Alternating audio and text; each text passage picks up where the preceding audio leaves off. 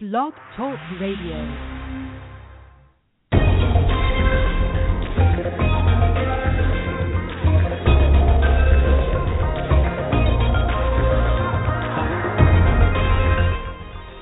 Firefly Willows LIVE presents Revolution, featuring your host, HiC Lutner.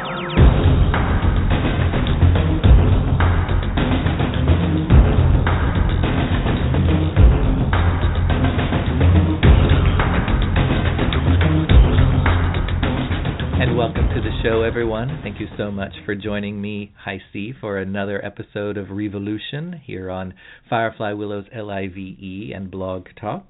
And we start off our show as we often and normally do with our roundtable discussion. And for that, I am joined by my esteemed colleagues and co hosts, Mildred Lynn McDonald Good morning. and John Carosella. Hi, I see. And my topic today is kind of inspired by my guest coming up a bit later, Carlos Chavez, who is going to be talking about how he made a very monumental shift and leap spiritually when he decided to go and have an ayahuasca experience for the first time, which opened up all sorts of things and led him down a very different path than he was on. And so I wanted to pose for our roundtable discussion um, a a question in two parts. The first part is how is it that we can know that we are ready for some sort of spiritual leap or for taking the next spiritual step or that our spirit is calling out to us to say it's time to go to the next level? And then the the second part is going to be, you know, when we do have that awareness, how can we go about doing it in a way that can be most successful rather than feeling too overwhelming or too fearful that we back off and don't do it. Mm. So, if we start with the the first part of that question, um, how is it that you've been aware that you are ready spiritually to to move to the next level, to take the next step, or just that your spirit is saying it's time and this needs to be done at this point. We can no longer continue to operate just as we are. Well, I see for myself, speaking from experience, it's an overwhelming done feeling. It's almost as if you've explored every angle, every nook, every cranny at this current energetic level or in this current vibration, and you are done. Sometimes that's followed by exasperation. Sometimes that's followed by relief. And when I say followed by, the awareness that you're done is followed by exasperation or relief. Sometimes it's anticipation. Sometimes it's fear. But it's always the acknowledgement and resolve and knowing that even if you choose to procrastinate, this is not going away. You're just simply done. And that's how life has unfolded for me in this area. That's interesting, Mildred Lynn, because there, I, I think there's wisdom in what you just said for me that I haven't always recognized because I have this uh, propensity to never feel like I'm I'm done. I'm never done enough. You know, I've never explored everything completely. There's always more to learn, but it does get to the place of diminishing returns and a sense of uh, almost kind of like an exhaustion uh, about going after these things, um, whatever whatever phase I'm in, and I found that for me, it's about listening. You know, I get to this place where there are signs. You know, I don't know if you've ever seen the the movie um, Bruce Almighty, where uh, the main character, played by uh, Jim Carrey, is is driving and he's screaming at God, asking for a sign, and he's passing all these very obvious road signs that are literally telling him exactly what he needs to know, but he's just blind to them. and he's like, "Why don't you tell me? I need a sign. Show me a sign." And and I I think that you know the universe is always talking to us. It's always present, very intimate conversation with us. And it's really how ready we are and how capable we are of listening to that conversation that determines how gracefully we can embrace the opportunities that are in front of us. And uh, I think as I've gotten older, it's become more and more clear that there are lots and lots of signs that are guiding me to the next step. And it's less and less often now that it's a you know like like you get to this place where I, I don't so often get to this place where I'm done done because I'm paying attention to the little signs along the way that keep me moving along. So it's not it's not like there's a big blockage anymore most of the time. But in some aspects of my life where I'm not paying attention, where where I'm not mature enough to really be sensitive, I do get to that place where I'm like, this is exhausting, uh, and I don't quite know what to do next. But I keep banging away at the old the old model. How about you, Hi C? Well, I was going to say I think it's it's similar to what John was saying in terms of paying attention to the, the, the signs, but I think that that can go to this idea of not brushing off synchronicities as mere Right. coincidences Mm-hmm. and not because sometimes if we're not aware of synchronicities, we end up having to kind of get bludgeoned over the head in order to finally go, oh, okay, I get it, you know. But if we start paying attention to those, and like you were saying, even if they're subtle, but taking action on them or at least being aware of them when they're happening. They don't have to have 17 of them hap you know it, it, it's the difference between an attitude where somebody says if one more person tells me that they think I should be a teacher I'm just going to scream. It's like, well, uh, maybe you need to pay attention to the fact that you know yet one more person has told you this very same message, and so instead of getting to that point, it would be after the first or second person telling us that they think we'd be a really good teacher. We go, you know, maybe I should just look at what about me makes them say that, and what would I be able to teach, or what would be available to me that might be right for me as a teacher. So, so to me, it's it's kind of like the signs, but it's paying attention to those synchronicities where the the universe is trying to make it clear to you, and sometimes we don't have to get exhausted by how many times we're hearing the same thing or the same message over and over again Mm. in order to finally feel like we've got to do something. Just like with the body, we don't have to push ourselves to the point that we're breaking down and getting sick to recognize maybe I'm overdoing it and I need to take a day off and get some rest, rather than waiting until I'm forced to be on bed rest because I've exhausted myself beyond the point of no return.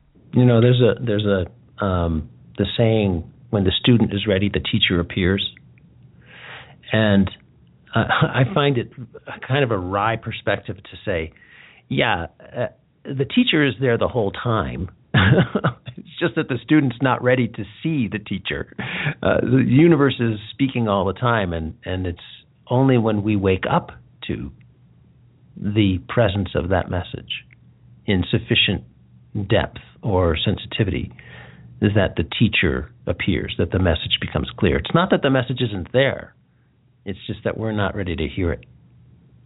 And there's also the example where you are sensitive to the message, you do hear the message, but you're afraid to walk with the message. Oh, yeah. yeah.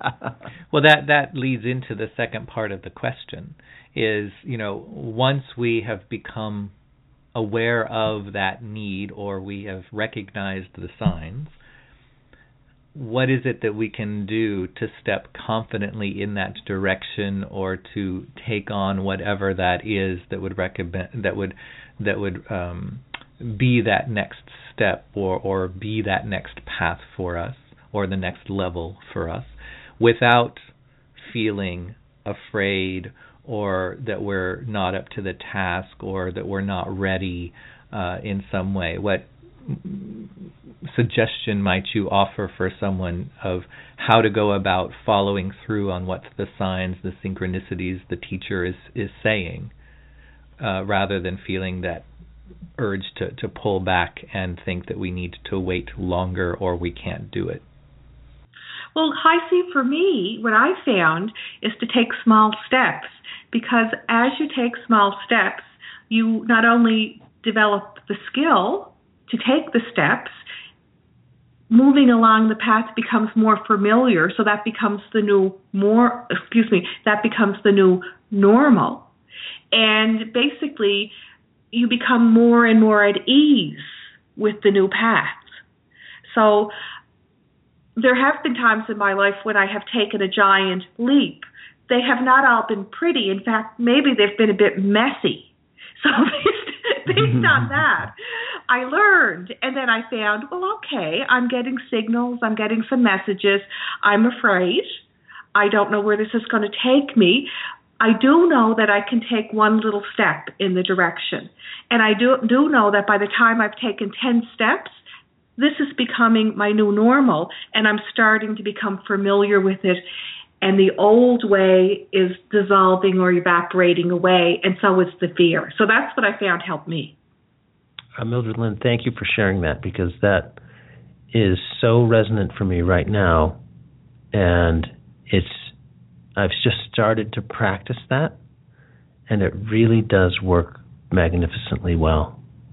Just trusting enough to take a small step you know, I before your answer, I was going to say that my my approach was surrender. Wave the white flag and say, "Okay, okay, uh, I'm just gonna I'm just gonna surrender and allow myself to be vulnerable." Um, but that's that's hard to do. It's really hard to do, and it's easier to do it the way you just described it, which is to just surrender a little bit. Take a small step in that direction. Well, I so, think both. You. You're welcome, but I, I really feel also, just add one more little thing to that, depending on where you are in your life and what this, every circumstance is different, every version of you is different. You know, maybe sometimes small steps work, and maybe sometimes large a large leap works you never know. Like maybe the idea is to to be open a little bit, and I'm sure C's got some wisdom to add to that. All right. I, I appreciate your confidence in me. Um, well, I think also being okay with not knowing, not understanding, and not having to have it all figured out before you take a step, nor with all of that coming as of the very first step. So it makes me think like when I when I first started studying Buddhism, for example, I picked up the first book that I read, and I would swear I probably didn't understand half of what was in that book because the concepts were very new and foreign, but also some of the language when they use like Sanskrit words for things, um, you know, and you're just kind of like, okay, I'm I'm not exactly sure what they said in that chapter, but all right then.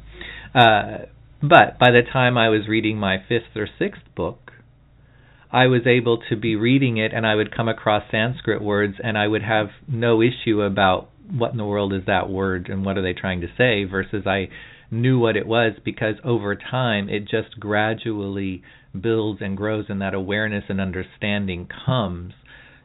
Even just through allowing myself to continue to expose myself to it without understanding it right away because that understanding will come through the the repetition of the exposure rather than giving up as of the first book because I felt like I didn't understand half of it and maybe it's just going to be over my head and I'm never going to get it so I'm not going to do it. So it's that willingness to stay with it and the acceptance of I'm not going to know everything, understand everything, and have everything fall into place so I know exactly what this is going to look like and where it's going to take me. As of the very first step, I just need to take that first step and then that second step and then that third step. And kind of like what you were saying, Mildred, over time, it will start to become more natural, become more the norm, and I will suddenly have a sense of awareness I didn't realize I had when something comes along that may be more like a review of something earlier. But now I have that understanding, or I'm able to talk in that language without it being foreign or feeling as if I'm completely new to it and I need to look to someone or something else outside of me to explain it to me. Yeah, the step at a time thing, a little at a time, feels quite good. The big leap. Uh, so I guess sometimes you don't really. You're confronted with with a decision or a choice that um, can't be taken in small bites, and so then you do have to just surrender. I think. But that can be the first step, which may be big, but the next steps may be small. So just because it was a big step doesn't mean everything after that has to be big and dramatic and life changing. Mm. It can be I'm going to take one big step and then there's a lot of little steps. And sometimes people also give up then because then they think, well, now it's not happening or progressing as fast as it did initially. So maybe I've gone the wrong direction or maybe I've got everything out of this I need to uh, it, it's like in a relationship where the honeymoon phase is over and suddenly we think, well, maybe this isn't working versus, oh, well, maybe now I'm just getting down to the everyday work that goes into maintaining a relationship. It's not going to be all, uh, you know, honeymoon, honeymoon, honeymoon all of the time, but that doesn't have to indicate that nothing is happening, nor does it indicate that it's given us everything it has and now it has to go away one thing that I found really useful with myself because I don't know, I make everything into a little game. So one of the games I play with myself is number one, if I'm I'm tackling something spiritually that's new, step by step, I say to myself, take it lightly. Laugh a little bit. Laugh at yourself. Laugh at how much you don't know. Laugh at how much you're stumbling. It really is quite funny to observe. Why not observe yourself stumbling and falling on your face and getting up again? Ha ha ha. So I find that that's interesting. And then I make a promise to myself to review where I am maybe in a week's time. Sometimes it's just mundane and I'm still in the same spot. And then sometimes I'm quite pleased because I had a little breakthrough during the week. But I find that that acknowledgement part or that benchmark has helped me a lot. And when do I do it? I do it either in my morning or evening meditation. That's where I revisit. So that's two little tips that help me. All right. Well, hopefully, in all of that, there was something that both was encouraging for people as well as perhaps inspired them to pay more attention to those signs when they come and to be a bit more willing to take steps, small or large, tentative or sure, knowing that each step will build on the next regardless, and therefore it's worth taking the step no matter what. So, uh, my thanks to my co-hosts, Mildred Lynn McDonald. My pleasure and great topic, HiC. And John Carosella. Uh, thank you, HiC. It was great for me. And stay tuned because we will be hearing not only our regular segments of Living Well and our astrology update and your chance to call in for readings if you would like a little later in the show. You can get into the queue now by Skyping in or calling 646 716 5510.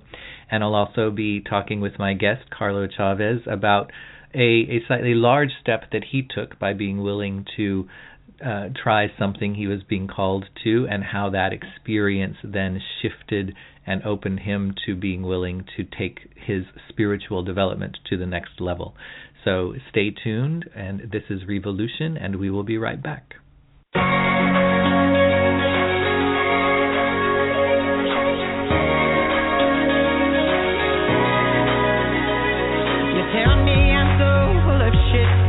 Cause you're not prepared for this.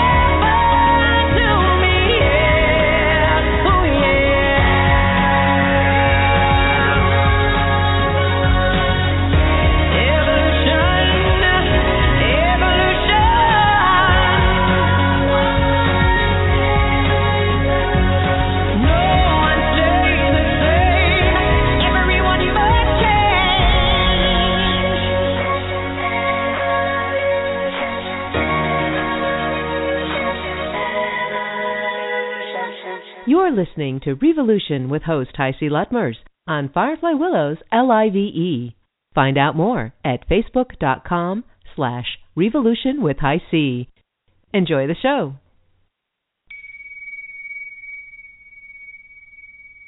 I am Linda Wiley, and this is Living Well with Linda.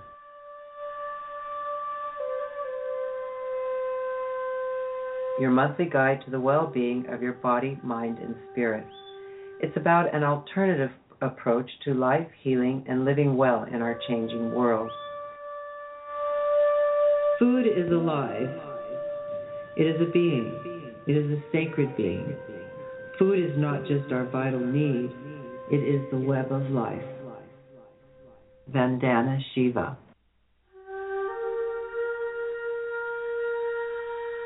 Our body is a machine for living.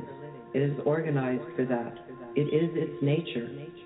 Let life go on in it, unhindered, and let it defend itself. It will do more than if you paralyze it by encumbering it with remedies. Leo Tolstoy, War and Peace. To realize our connection with all of life and the plant and animal kingdom and how we support and help each other in our process. I am Linda Wiley, and this is Living Well with Linda. Well, hello, Linda, and welcome to summer with May 1st. It's kind of in, in many cultures, traditions, it's the, the beginning and kickoff of summer. So I want to welcome the, the warmth and the light to you at this time, and to everyone listening, of course. And as we are kicking off our warm season, at least here on the northern hemisphere, uh, what is it that the the the greater amount of light and the the warming of the weather is stirring within your mind, within your heart, as to thoughts that are going on right now for the season? Well, that's beautiful, and and actually, I have a few thoughts round about that that are warming and let the light in and open the heart and things like that. So while I was in my healing mode this winter, I had several books that, that I was reading, and one uh, I would like to share with you about today, and it's called Braiding Sweetgrass. And in there, I've I've discovered three terms. So that's what we're going to chat about today. The first term is reciprocity. The other term, the next little phrase, is the honorable harvest, and then the Thanksgiving harvest. The honorable harvest asks us to give back in reciprocity for what we have been given.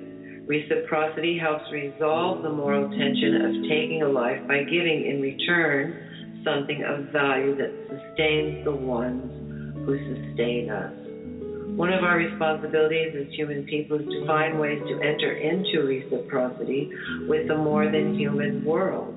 We can do it through gratitude, ceremony, land stewardship, science, art, and most importantly, in everyday acts of practical reverence. So, giving, sharing, taking, asking, gifting, the world goes round in a circle, and it is the circular movement that is life. No sides, just one thing weaving into the next. So much forgotten in the name of progress and education and science and more the assimilation of ways lived in truth, of a people taken away from their homelands and domesticated, lost to the truth of the land and the ancestors. In times long ago, magic was afoot. We communicated with all that is in ways that we have also forgotten. The plants, animals, and each other, indeed Gaia herself, shared the mystery and wonderment of life. Because of this listening with the heart, we walked in reverence and honor and respect for all things Mother Earth gives, and we give back by caring and tending to the needs of the plants and animals, for all is connected in this great circle of life. Life needs us as we need life. This is how reciprocity works. For without each of our parts, or and the other, this would not be so. This is what we tend to forget in the driven world of make believe. When we have forgotten our place within the scheme of things, as in the scenario we find ourselves, who are we really but a form expressed out of Gaia for her need to express herself and perhaps play within the creation? When we walk with gratitude, it changes the vibration within the world. We give back by being present and in heartfelt communication with all of life. Acknowledging their gifts as we tend to the world. All plants and animals grow as we do, and so we live that they live, and they live that we may live. This is reciprocity, the circle of life. Restoring land without restoring relationships is an empty exercise. It is relationships that will endure and relationships that will sustain the restored land. Therefore, reconnecting people and the landscape is as essential as reestablishing proper hydrology or cleaning up contamination. It is medicine for the earth.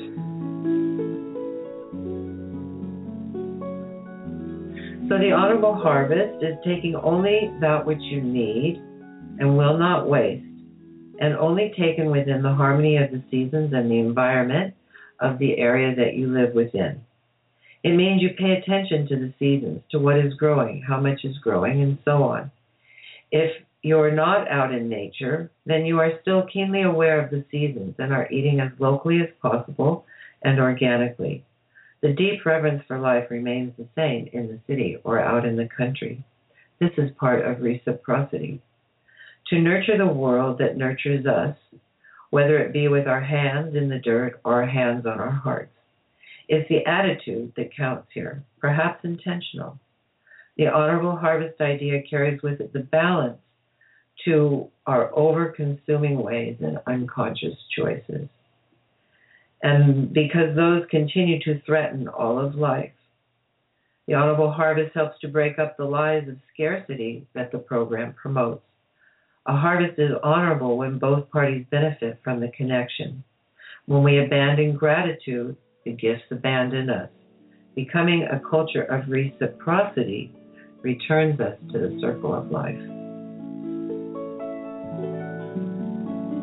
We must remember that all flourishing is mutual.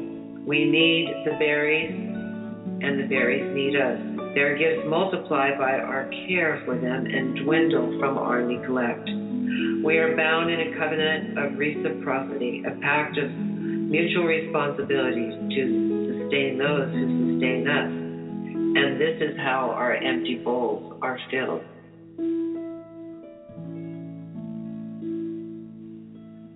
So when we combine these ideas of reciprocity and the honorable harvest and live them the best we can wherever we are, we are taken into the realm of deep thanksgiving for every living thing, and we see the world through a different lens, a new perspective, and that evokes a sacredness to reemerge from its dormant sleep. Cultures of gratitude are cultures of reciprocity. It awakens within us something that calls that speaks of abundance rather than lack of the programmed world. When we live this way, it starts to break the spell of the world, and the heart returns to its rightful place within life as the main organ of perception that it is. Thanksgiving connects us to our roots, to the honorable way of life, to the honorable harvest, which is all about reciprocity. Speak with the plants and animals as you would a person, for they are indeed that. Then listen within. Life will call you deeply into herself the more quiet you become. For it is said by the ancient ones, Be still, and luminous gifts will descend upon you. So, giving back and sharing keep the circle of life alive, and we remember land as sacred land, as community. For without this reciprocity, there is no life.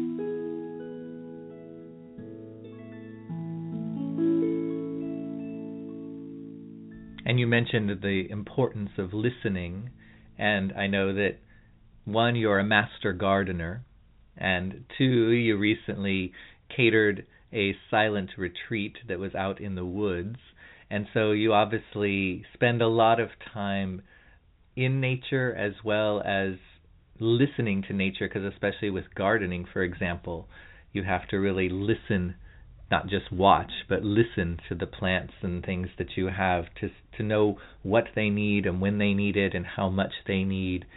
And so, can you maybe give a little bit of or, or a couple of tips that people can use to to one hone their ability to be able to listen more effectively to what nature and the world around them is trying to say to them and also just in this season a couple of tips that might be beneficial for people uh, to help just keep them healthy as we go through this warmer period of the year.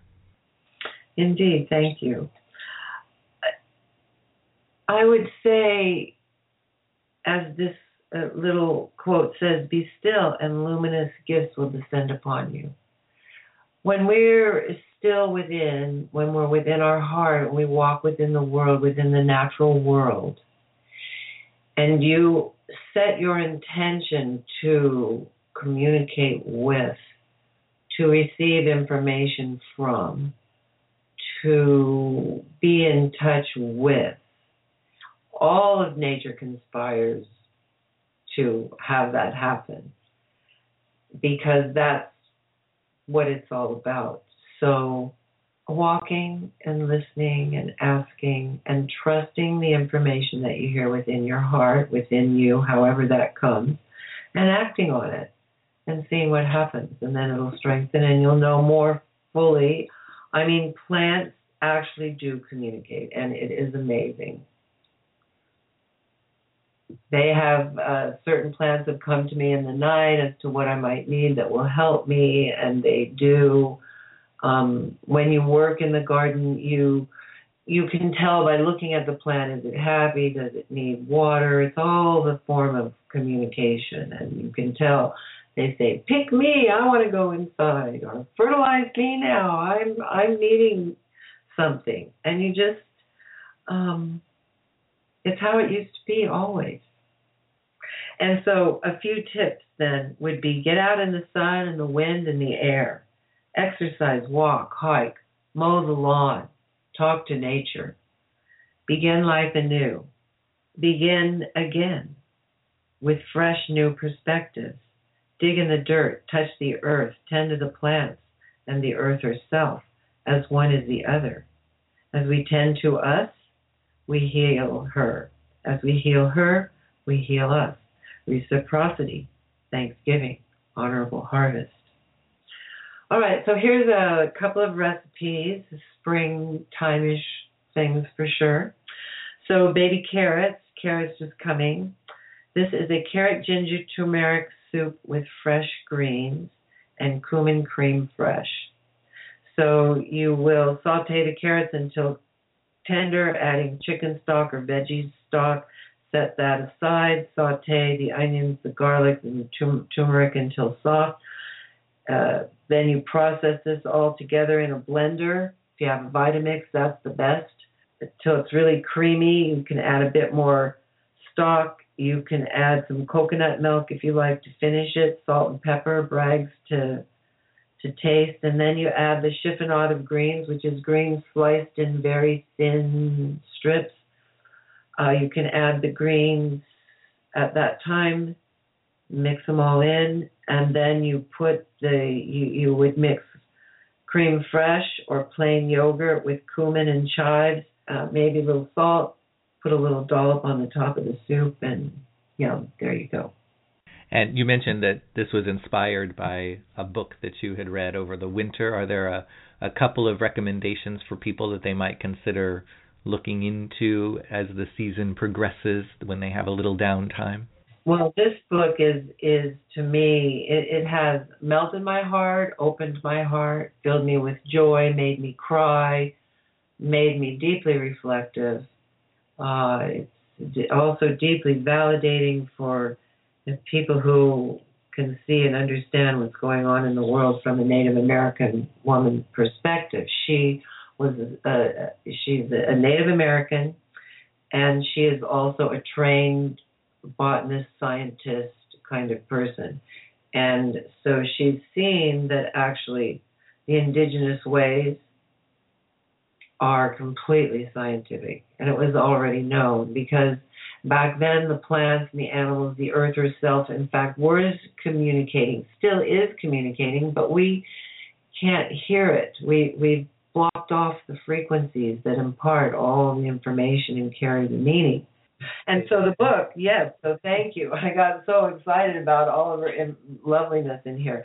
It's called Braiding Sweetgrass by Jill Kimmerer, K I M M E R E R. It has so much deep wisdom in it. I, I highly recommend it. I, I just loved it. In the dance of the giveaway, remember that the earth is a gift that we must pass on, just as it came to us. When we forget the dances, there will be a need for mourning, for the passing of polar bears, the silence of the cranes, or the death of rivers, and the memory of the snow. The moral covenant of reciprocity calls us to honor our responsibilities for all we have been given, for all that we have taken. It's our turn now, long overdue let us hold a giveaway for Mother Earth, spreading our blankets out for her and pile them high with gifts of our own making. Whatever our gift, we are called to give it and to dance for the renewal of the world in return for the privilege of breath.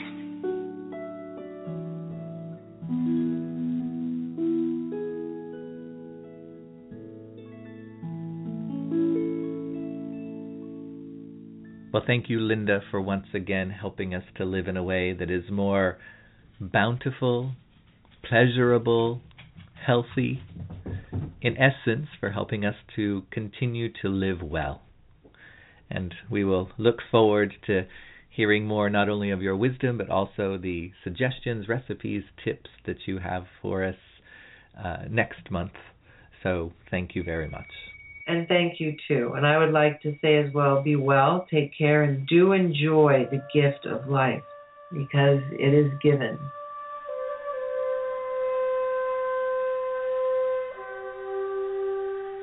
And remember, it's only a dream. It's only a dream. It's only a dream. It's only a dream. It's only a dream. It's only a dream. It's only a dream. Thank you for joining me today for this segment of Living Well with Linda. I'm Linda Wiley. If you would like to chat further with questions, comments, or consultations, please contact me at linda at prestia.com. Thank you and blessings to all. Blessings to all.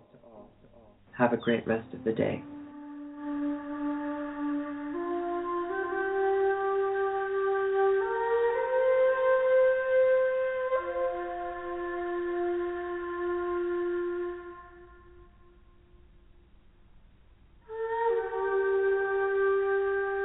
Listening to Revolution with host HiC Lutmers on Firefly Willows L-I-V-E. Find out more at facebook.com slash revolution with C.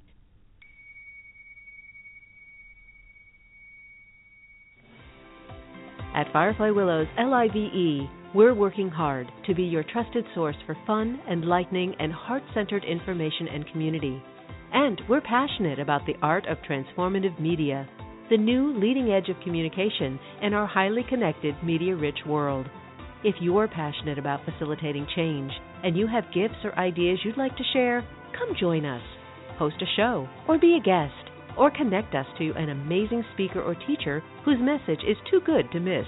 There's always room for courageous, knowledgeable changemakers, inspired artists, and new ideas. Let us know you're interested. Send an email to info at fireflywillows.com. We're Firefly Willows, L I V E, helping you find and shine your inner light.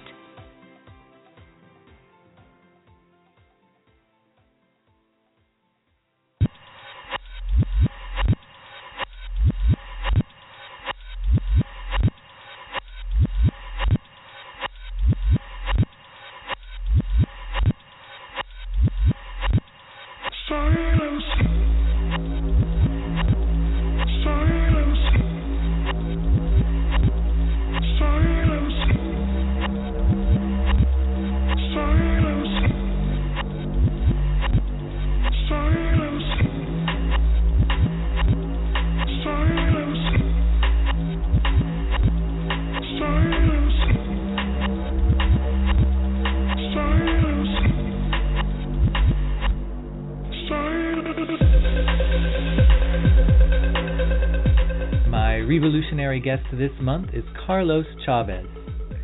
Living a life that he calls a paradox, Carlos practices jiu-jitsu, kickboxing, yoga, is a former amateur MMA fighter, and is always a lifelong seeker of truth and health.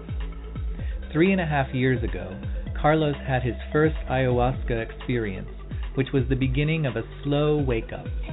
Carlos believes he is still waking up, the ayahuasca having kick started the process by expanding his awareness, by making him more aware of becoming more aware of becoming more aware.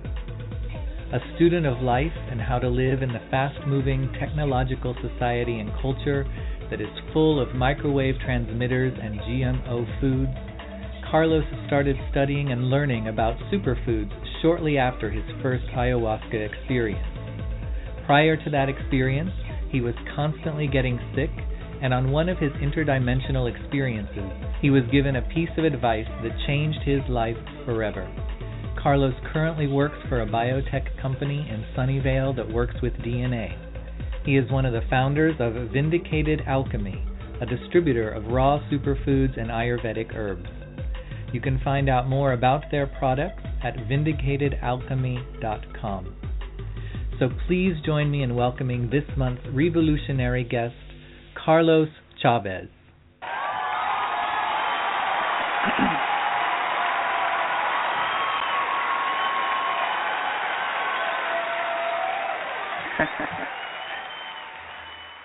and welcome, Carlos, to the show. As you see, many people enthusiastically awaiting your appearance.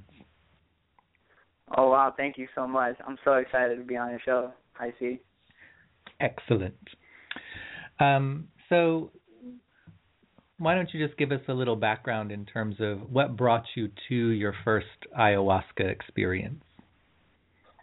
Yes, definitely.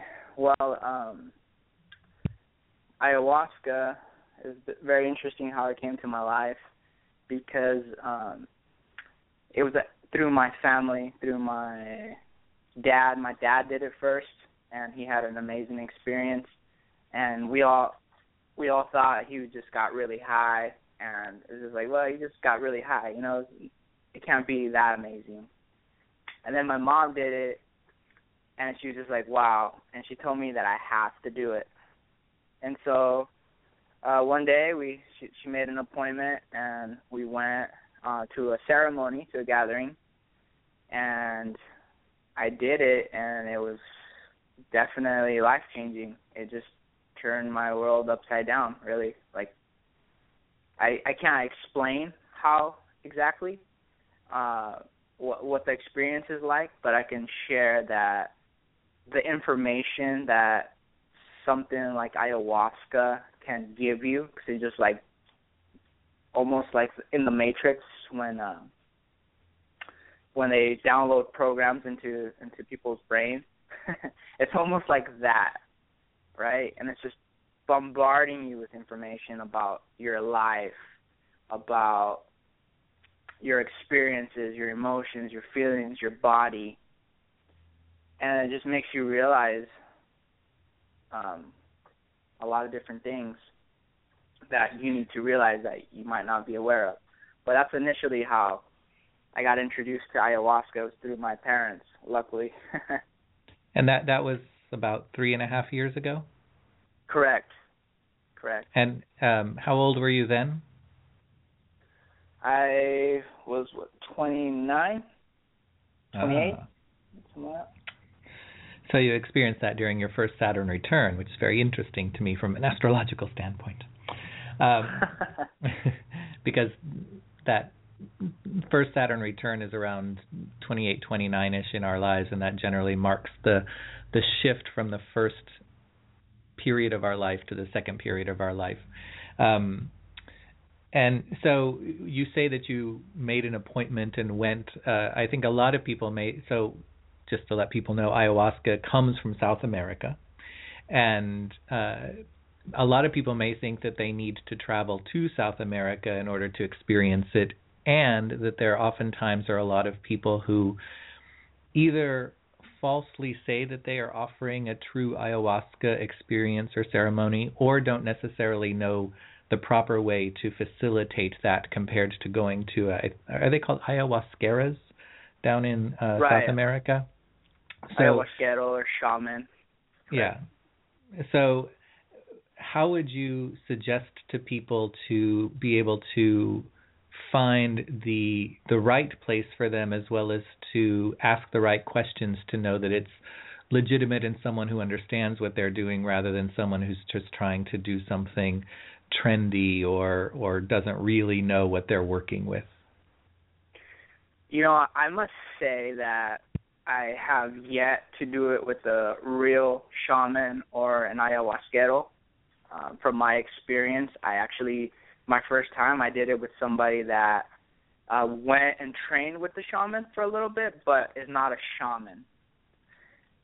So I can't really. I've never done it with a real shaman. Uh, I have. I don't even think I've met a real shaman. Uh, well, but I but I think that that's important. What you just said is talking to someone, at least finding out what the background is. Did they just suddenly decide to start doing it for people here, or did they actually go to South America, study with someone so that they have that experience and that knowledge rather than thinking they can just start doing it themselves because they read about it on the internet? Right. No. Definitely. Definitely. Um, and not not only that, I think that everybody who does do it is pretty much not knowing everything that they're doing. You know, like it's going to be a learning curve for whoever starts doing it. And so, so this lady who I did it with first, um, she she trained with a little, with a shaman for a little bit, and I mean, I basically just jumped in it. I didn't, you know, interview or her or ask any questions. Uh, yeah, if I was doing it now, would I? What kind of questions would I ask? Yeah, like where are you getting your medicine from? Like, is it coming from Peru? I don't know. Are you a shaman? Have you have you studied with the shaman? Like, how did you, you know, get started in doing this? And you know, ask those basic questions. Uh, now I don't have to worry about that because uh, you know the medicine's readily available for me. So I don't have to, I don't have to seek it out. I just, I, I have obtained it. Uh, so, so thank God I have access to it now. And you you know you you refer to it as medicine and it's thought of as an herbal medicine. Can you maybe just speak a little bit about what ayahuasca actually is, how it's used, and, especially in ceremony, how it's used um, in order to access its both medicinal and spiritual, but to, to, to access what it has to offer? Yes, definitely. Well, I, I want to kind of uh, track back to the the shaman thing. So from my own experience, from what I've experienced, I pretty much, in a way, have become my own shaman from doing ayahuasca uh, very many times. I've done, I've only done it 16 times, which is nothing really.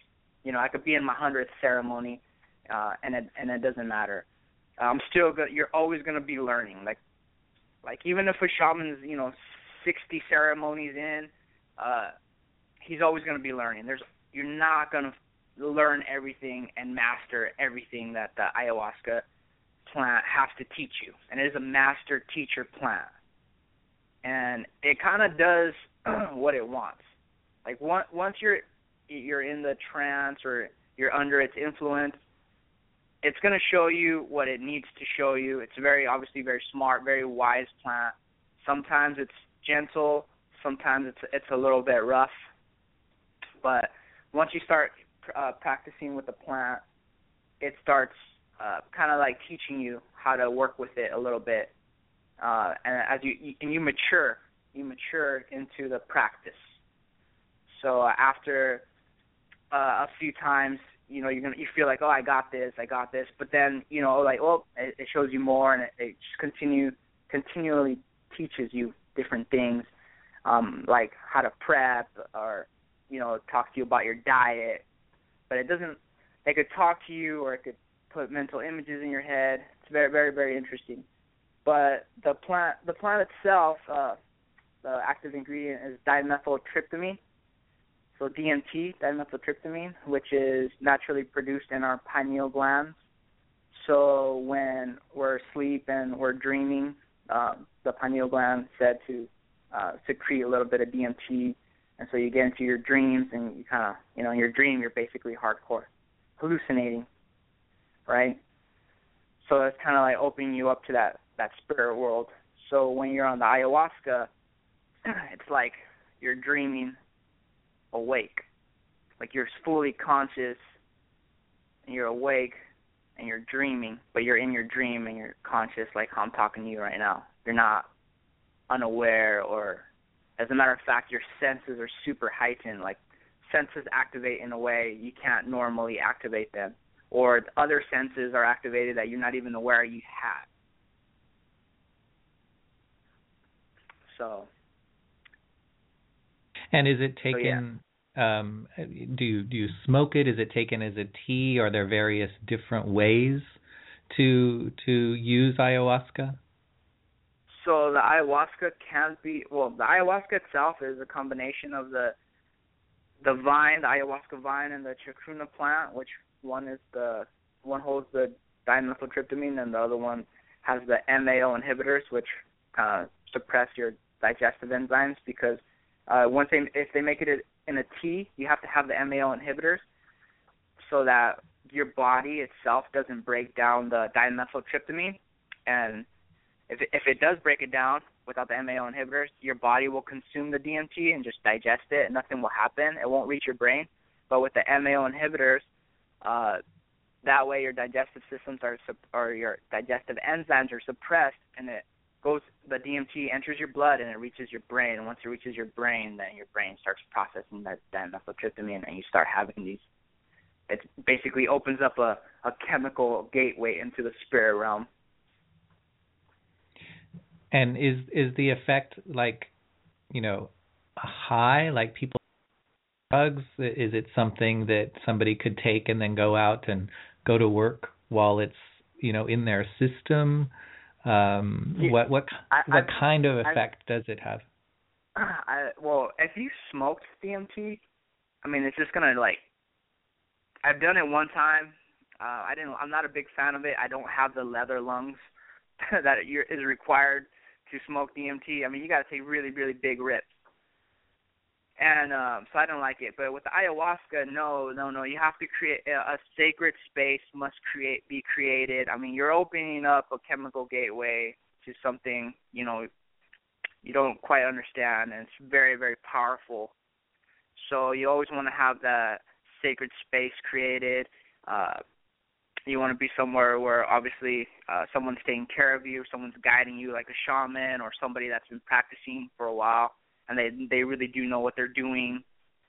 Um, so yeah, you can't you can't be somewhere in in public doing this type of stuff. This is so sacred, and there's so much respect required for this plant. This plant's actually a little bit demanding of its respect, and and you know and sometimes like if it doesn't want you to break through like you you might not break through if it doesn't want you to come for some reason it won't let you break through. It's very interesting. It won't let you break through to that spirit realm. So it's very it's like picky.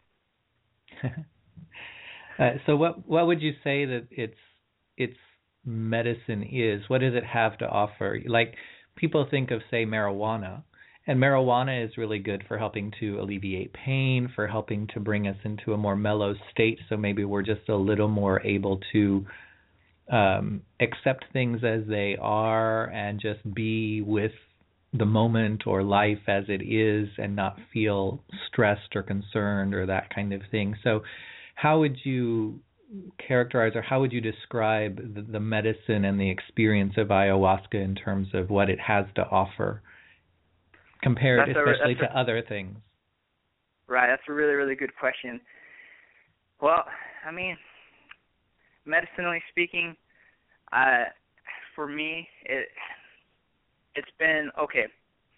For me, I had my own childhood traumas and my own emotional baggages that I carry carried around. Um, for me, it let me go. The medicine part was me letting go of my emotional baggage that I carried around. For whether it was a heart, you know, like this girl I was in a relationship when I basically first started doing ayahuasca, and it was coming to an end. And you know, this girl broke my heart. I've never had my heart broken. So this girl broke my heart, and it just showed me through her perspective, and basically through her eyes, how how she viewed the situation, and it helped me understand. Um, and it helped me clear not just that, but obviously a, a bunch of other garbage that I was carrying around emotionally and spiritually. Um, and it didn't all happen in one session. I think it happened in about three sessions. So emotionally, spiritually, it was amazing healing that I needed. It made me feel uh, this overwhelming amount of love and joy from within myself. It was beautiful. So, and sometimes I think that in society we we forget we're so disconnected. We forget what it feels like to really, really, really feel super loved or to love yourself. So, like spiritually and emotionally, you know, it's going to do you know wonders. It can do wonders. Physically, uh, they say it's like you know detoxing to the blood, detoxing to the liver and kidneys. Um, it has uh, detoxing to the to the stomach, so it'll give you a flush. Can it can give you a flush. So it has physical uh, detox detoxification and physical uh, properties that will make you feel good, I guess, with your body. Uh, but for me, it was more uh, an emotional, spiritual uh, me- medicine.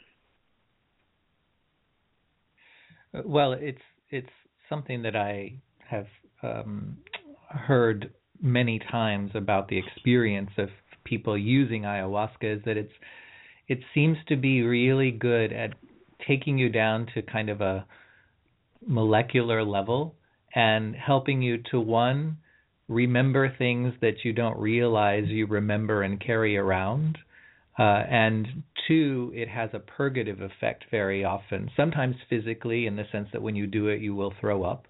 But it also then medicinally, and by medicinally, I also mean the spiritual aspect. Um, it, it it it seems to be really really good to use when you need to go down, like you were saying, and dredge up the things that are toxic within our systems, both physically and emotionally and spiritually, and pull right. them up so that we are challenged to face them, but then be able to allow them to be released and let go. Definitely, definitely. And if I if I may add to the, from okay, well, the there's a purge that they call the purge. So when you do the the medicine, you know, um, yeah, you do throw up, or some people like they get the runs, you know, like you got to go to the bathroom. So I from my experience it helped me understand um that when you go do a medicine like this just a little, little tip guys a little tip if you're to go do a medicine like this learn how to do flushes. Flush out your system. That's why uh you're supposed to fast you know 3 days prior uh, you know don't eat meat don't have sex don't watch you know crazy movies so just try to be as pure you know as you can for three days. You know, you got to flush your system, uh, flush your intestines, um, go sweat in the sauna. You know, do some exercise, meditate. So that's a, a little bit of the of the preparation. But physically, for me, um, I, like I said, I was getting sick a lot um, when I before I started doing ayahuasca, and, and when I was when I started doing ayahuasca, I first had to clear my emotional baggage. For me, it was all emotional. It wasn't a physical healing necessarily.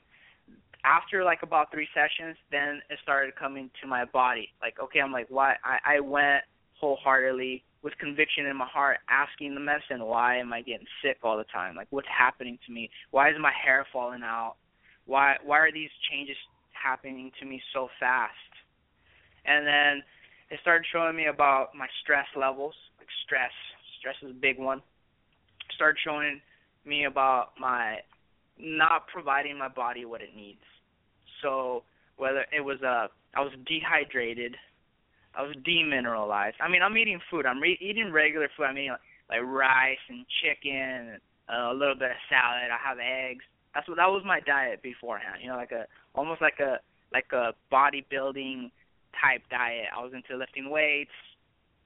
Uh, so, but I was still getting sick. I was eating a lot of chicken. I was eating steak but I was still getting sick. you know, I was even eating vegetables, not not a problem, but it wasn't enough for me. It was my body was still saying, "Hey, I, you're not providing what I need." So the medicine um, showed me uh, that I needed to make some changes in my diet. Uh, so it was really beautiful because one of the experiences that we had, they played this chakra opening, uh, ch- this chakra like Buddhist monk type chanting, and each song was uh, dedicated for to a, a specific chakra. So it started from the root chakra and it worked its way all the way up. So when it when it hit the, I don't know if it was the solar plex solar plex chakra or the heart chakra. At one point, I had a brief you know co- conversation, whether it was with myself or it seemed like I was having a conversation with my body for a little bit, and I'm like, why are you breaking down on me all the time? Like, what what is happening? And, it's like, you need to give me what I need. you know, you got to provide me the nutrition that I require, and I won't break down. Like, give me what I need, and I'll and I'll you know, and I won't break down. And so I was like, wow, okay, and that, that was an amazing experience. And then shortly after that, I had another experience where because uh I started researching on the internet and I started, you know, finding all these different recipes, all these different concepts on eating, and I found this uh this guy. This all I all I knew was it was a recipe. It was just a recipe. It's called Morning Breakfast Elixir. You can find that on YouTube. It's called Morning Breakfast Elixir. And I was like, oh, cool. You know, this is an elixir. This it looks like it's super nutritious. I'm gonna include this in, this recipe into my diet. I'm gonna, you know, constantly. I went and bought all the ingredients, and I started making it. I'm like, cool, but I didn't know who this man was, and it's Dr. Robert Cassar. I didn't, I didn't know who he was. It was just a recipe for me. Then on on, on another experience that I had on ayahuasca, I I went, I don't know, I went to this really, I had this beautiful experience, outer body, talking to some being of energy. It was amazing. And I, as I was coming back from that experience, as I was returning to my body, uh, something popped into my brain that said, "Look deep into this man. He has been here before." That's all it said. Look deep into this man. He has been here before, and it showed me Dr. Cassar's picture. I was like, "Oh yeah, this is a guy who I found a recipe. Cool. Ah, all right, okay." And so then I started researching him online, and I started looking, and I understood. I, I didn't realize he had like over 300 videos online, and I was like, "Whoa! Like that's that's amazing." He has a bunch of different lectures on consciousness. He he he just provides a lot of information, and it was exactly what I needed to what I needed to start healing my body. The information that I was required for me uh, and so what he, all the topics that he talks about really resonated with me. And not only did it wasn't just him, but he led me to to a lot of different other topics and different people because it just it just kind of spread like wildfire information. And I, I really ha- I've been spending the last three years not just studying him, but other other people that I find very very fascinating who I can pull information from. And and kind of returning back to that chakra experience that I talked about earlier, uh, and when I had that experience with the chakras, it, I had a, this really, really deep heart chakra experience, which was beautiful. And so from that experience, ever since I had that, it seems like I've been able to filter out information from my heart and not my mind. And that's a beautiful feeling. Like my heart just kind of guides me, and then my mind comes second. And, and that was that was really really beautiful. So so when I find information um, and I'm doing my research, I'm I'm filtering information through my heart and not necessarily my mind. When I do my work, I do it with my heart, then my mind. So that was another thing that I got from from ayahuasca. But basically, what I'm saying is, I learned to heal my body, or I learned different concepts because of ayahuasca pointing me in a certain direction. And that that was that was the advice that changed my life. And ever since then I haven't been able to stop. I haven't been able to stop researching. I'm always learning, I'm always practicing and uh experimenting on myself with different products or different skin care treatments, uh doing intestinal flushes, uh, breathing exercises, always learning yoga, always trying to enhance myself and give my body what it needs as well. So, yes. So, so well, and and I think that you know one thing that struck me is that we can always remember is when we know what a plant does medicinally, physically, we can we can extrapolate what it's going to help to do on a spiritual or energetic level. And you know, so the the the purging aspect of ayahuasca in the sense of um, uh, needing to, you know, recommended that we fast for three days prior, that we don't watch crazy movies, so that our mind is is calm when we go into the experience, so that our body doesn't have a lot of stuff inside of it that is uh, that it needs to get rid of. Um, you know, we can see that energetically and spiritually, ayahuasca is going to also help in that process, and especially, I think, from what you just described, it helps to see that we become far more aware of what we put into ourselves Definitely. affects us and is what comes out and whether that's the food we put in and how that may affect our body physically or the the information we allow to come in uh, and how that may affect us on a mental or uh, emotional level um, like with the crazy movies or whatever or always looking at negative news and that kind of thing um, and you know I, I've I think that ayahuasca is really good at helping us to become much more aware of what comes in affects us and also comes out of us and and inspires us if not kind of pushes us to be far more conscientious and diligent in choosing what we allow in so yes, that we are definitely. we're um and when you when you describe it as like after the first few ones then there had been times when you you went in to ask ayahuasca. So can you just talk a little bit about that process that you can of how you can set intention when going in to do the process uh, and what it means to go in and have a conversation with whether it's ayahuasca or something else? Is it like a sense of a conversation in your head? Is there a, a visceral sense of something right in front of you that's very real that you're actually com- conversing with. Um, so so one how is it that people can go in with specific intention? And two what is that experience like? Is it very visceral in terms of that or is it more just the sense of uh, something went through my head and now i remember it when i come out of the experience? Right.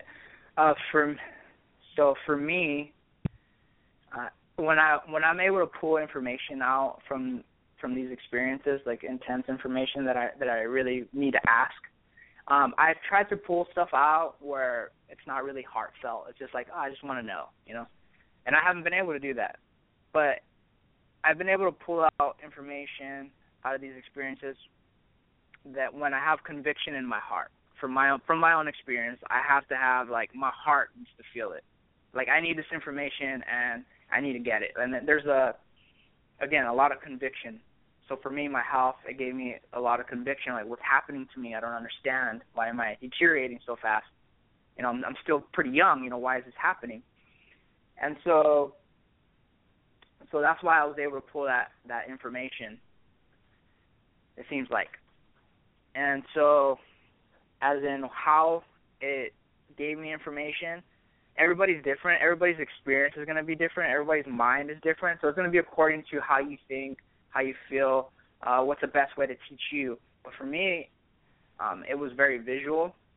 I got really lucky because the the spirit of the plant uh, came to me in my visions or in my ayahuasca experience and was showing me like like I'm talking to you but in person, just talking to me, um, and also putting images in my mind, like putting pictures in my mind. So every time every time it, I would ask it a question, it would either answer me verbally or it would answer me uh telepathically and might just say something in my mind without saying words like I just know or it would put an image in front of me. It was really really nice. Very very uh beautiful experience. And do you find afterwards do you have anything like what might, people might call flashbacks um, or do you just find that the information it, integrates or assimilates into your body, into your mind, into your heart, so that you're aware of it and you can access it and you know it when you need to know it, but there's not that sense of a flashback like, okay, now I've got to go sit down because this is suddenly affecting me again kind of thing. I've heard of people having flashbacks. I myself can't say I've had. I, mean, flashbacks in the sense of like something triggers it, whether it's a song. Like I'm like, oh yeah, okay, well then I guess I I take that back. I do have flashbacks here and there, but they're triggered by like a song or like something somebody says or a some kind of like touching video.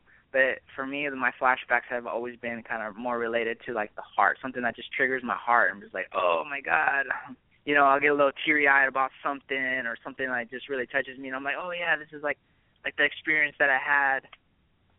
That in that sense, or um, sometimes when I meditate and I'm experiencing something in my meditation, um, then I'll be like, oh yeah, that's like the ayahuasca experience. And then when I try to focus in on it, it dissipates. Like, oh no, it's gone. um, and one thing you mentioned, which I might dispute just a bit, um, in the sense of when you would try to just go in for intellectual knowledge, that it didn't really work, but you had to come from a heart-centered place in order for that to really come through. Uh, you know, and I've I may have mentioned this before for people listening, but the um, ancient Egyptians, everything for me always goes back to there. Um, you know, the ancient Egyptians saw the heart as both the seat of emotion and the seat of the intellect, and so our intellectual capacity came from the heart, and therefore what we thought on an intellectual level was filtered through the love aspect of the heart so that it would come out in a way that was in its highest good or in a loving way, etc. And similarly, emotions were filtered through the intellectual part, which meant that we didn't get overly emotional about things. We didn't overreact to things. And I think that maybe what you described is more a sense of ayahuasca bringing us back to remembering that both of those things sit in the heart space rather than we tend to think of them as separate and disconnected because we think of the heart where the heart is, and then we think of intellect way up where the head is, completely separated from where the heart is in our body. Uh, you know, and I, I think that, and I've, you know, in, in hearing other people's experiences with this as well, I think that's one of the great things that ayahuasca really does, is it it brings that connection back to say there is no separation between heart and intellect versus they all come from the same place and if we operate from there we actually are operating in our highest good as well as able to affect the world around us for its highest good rather than for ego or selfish purposes. Yes i would i would have to i would have to agree. And you know it's funny because when it first started happening i didn't really realize what was happening because they didn't necessarily tell me, hey, by the way, I'm gonna activate your heart and this is gonna be your filter and this is how you're filter out information. I just started doing it and I was like, whoa, like this is very interesting. I, you know, like it, it was a shift, and I um, I, I loved it. I loved it because it it just made me again, it made me aware that I didn't even know I could do this. And so, speaking of that shift, I, I know that um, a number of the things that I mentioned in the intro that you do, like jujitsu, and um, you were an amateur MMA fighter and that kind of thing, very physical. Some people might see some of the things you do a little bit as violent.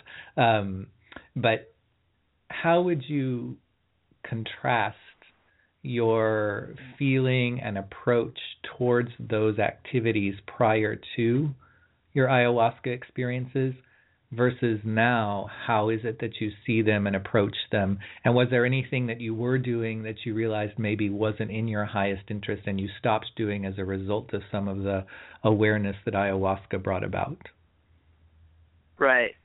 So uh, in relation to basically training brazilian jiu-jitsu and kickboxing well i've always considered myself a martial artist first of all and a practitioner of you know different martial arts. So with even with when I was an MMA fighter, when I was fighting amateur MMA, um, I I've always had the mentality of a martial artist. So that means uh, I'm not fighting with anger, or I'm not fighting to necessarily hurt and injure somebody. Although you know technically that is the goal, or knock somebody out, or you know to put put yourself in a leveraged position to break an arm or or a leg, right? But you don't do it. You don't have to do it. Uh, and it's just a sport. It's just like like playing chess. Like instead of me moving the the pawn and the queen and stuff like that, it's just it's a it's a physical thing. But emotionally in my mind, it's it's like like a game of chess though.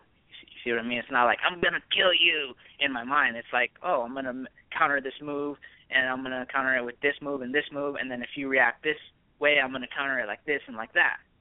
You see what I'm saying? It's not it's not a I hate you, I'm gonna hurt you type situation. It's it's it's a game. That's all it is. It's, it's a game, and my, the game is to to beat you. you know, the goal of the game is to beat you or to to put you down. Um, so I've never had a problem with that. Sense uh, with that being like violent or being angry in that sense. Um, but for me, it's a beautiful outlet. Jiu-jitsu has been a beautiful outlet. Um, it's very, very technical, um, and there's so much to learn, and so many different positions, and so many great people, especially here in the Bay Area, to learn and train with. Uh, right now, I train at Claudio Franca's Brazilian Jiu-Jitsu. Um, great school, great teachers over there. Um, and I don't amateur fight anymore just because um, I'm not very interested in, uh, you know, there's always that possibility of, you know, getting hurt. You know, I didn't want to make a career out of it. I just wanted to experience it. And, uh, you know, after I did ayahuasca and whatnot, yeah, I was just like, yeah, I just I think I want to take care of my body a little bit more and not really put myself at so much risk because obviously somebody may not have the same mentality as me and I could get hurt or it could just be an accident. So, you know, I just look at my body a little bit different now in the sense of like, hey, I want to take care of this this beautiful machine that I have. This is the only the only vehicle to get around in this earth, so I must take care of it. And so that was the, the a, a little bit different shift. Um, who knows? You know, maybe later on I decide to take on an amateur fight, but I'm going to be very, very uh, smart and selective about it. Um, I can't say I won't ever do it again, uh, but I still train, you know, two, three times a week kickboxing and jiu-jitsu. So. And, and one thing you've mentioned is that the ayahuasca experience made you much more aware of your body and wanting to take care of your body, and not only with the exercise, but also you made kind of a a radical shift in terms of the foods that you eat and the way that you approach nutrition. Um, I know that one of the big things that you stress a lot of times are superfoods, uh, and I wondered if you could talk a little bit about what superfoods are and how you came to understand the importance of them and uh, the way to integrate them into your uh, regular eating or, or nutritional habits. Okay, definitely. Uh, first, I want to actually talk about something uh, about it's all related to food, of course. Have you seen the movie or the documentary Earthlings? I have not. I I okay. have not. If you if you guys out there listening, if you haven't seen the documentary Earthlings, you, it's a must watch. You have to watch it. Uh, that's going to be uh, definitely a game changer in awareness. Uh, it's going to raise your awareness about food, about specifically eating meat, uh, pork, cow, chicken, and the fur industry, and and fish as well. So this documentary is called Earthlings, and the concept of the documentary is basically showing uh, how us humans, you know, we have our own species, and we're we protect our species, the human species, and we look at other creatures as less than us. So it's okay to decide, you know, that we can eat them. We can eat the cow, you know, because it's it doesn't talk like us. It doesn't communicate the same way we communicate. So therefore, we will eat all these cows and grow them and continually eat them and you know take their milk and take their little babies away from them or the, the pig the same same thing with the pig Uh, eh, it's very very interesting. I actually recently have become a vegetarian. I had not seen Earthlings, but I I, I knew I was going to be a vegetarian uh, sooner or later. So my parents went vegetarian first, and then I recently joined them. But it took me about three. It took me about three years. I knew that I was to make a slow transition from eating meat. So I first stopped eating pig. Pig pig is the dirtiest meat you can eat because they eat everything. They eat shit. They cannibalize themselves. Uh, they they're just very very dirty and more than likely are probably contaminated with some sort of parasite, the pig tapeworm. So it's a very very low frequency uh, meat. The pigs themselves are actually beautiful creatures, very smart and intelligent, but you just don't want to eat their flesh. It's the dirtiest flesh you can eat. Uh, second would be the cow. Uh, so I stopped eating red meat, and then I was stuck on chicken for a while. so, so I basically hung on to chicken as long as I could. I, I didn't go through too bad of withdrawals from eating meat because I again I, I kind of kept chicken and fish for a little bit, and then recently I, I converted full vegetarian. Um, and, and for me it was a slow transition. I didn't just stop eating it. Uh, on top of that, I, I introduced uh, so, like uh, if I took meat away, so what am I gonna kind of give back? So if I don't have meat, what how do I replace it? So I started using superfoods. Um, so I started using like what is considered a superfood is like blue green algae, uh, Klamath Lake blue green algae. That it's the only place that it grows on Earth is in Oregon, and uh, that has basically everything your body needs. And you don't. Why it's considered a superfood is because you don't need very much of it. So like, you know, a, a tablespoon is is a lot. You probably just need like one fourth of a teaspoon or half a teaspoon or a teaspoon if you like and it, it's going to have so much nutrition, so many vitamins, minerals, a ton of chlorophyll. So they say like one tablespoon of blue green algae is uh, equivalent to 10 pounds of broccoli. So that's why it's considered a superfood, just because of the the density of the nutrition that it has. Uh, for most uh, vegetarians like myself, um, we lack in B12. It could be a real issue. So uh, blue green algae is one of the foods, one of the superfoods that has B12. So if you're out there and you're looking, you're a vegetarian, you need B12. That's one way to get it. I still supplement B12 uh, just because I like to have a, you know, make sure my reserves are uh, properly met, are on high, and so I supplement it. Uh, spirulina, another algae, chlorella, another algae, very detoxifying, super dense in nutrition. Uh, we're looking at uh, chia seeds, uh, different types of Ayurvedic herbs uh, to stimulate, you know, different parts of your body. Like, uh, for example, uh, ashwanda. Ashwanda. Uh, it's very. I, I I tend to stress, or I I still kind of stress. You know, I I do live in the city. I, I do have a regular nine to five, so I you know I get stressed out like like anybody else does, and uh so sometimes when when we're eating you know certain foods or the standard American diet, you know we we must understand that the body eats, you know, they need its calories, it needs its glucose, but then also your glands eat, you know, your your testes, your adrenal glands, your thyroid gland, you know, um, they eat too. And so you gotta give them foods that are gonna give them nutrition. You know, your brain eats, your body eats, and your glands eat. So you need, you know, for your testes, you need plenty of polysaccharides.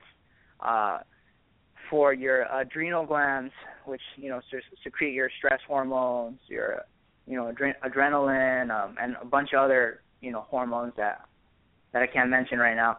Uh, but you know you got to give them food. You know you got to give your you know you ma- you got to make sure you have a high sperm count. So you got to get plenty of polysaccharides you got to make sure that your adrenal glands are functioning correctly, that you're not, you know, overstimulated on caffeine, and you know for whatever reason it, it makes your adrenal glands not function correctly. You're not going to function cor- uh, correctly because if your hormones aren't you know, functioning correctly, you're not gonna feel right. It's not just all in your. It's not just your brain. It's like, oh, if my head's my head's not right, you know, my head's just not right. And like, no, most of it, it's all chemical reactions coming from your glands up to your brain.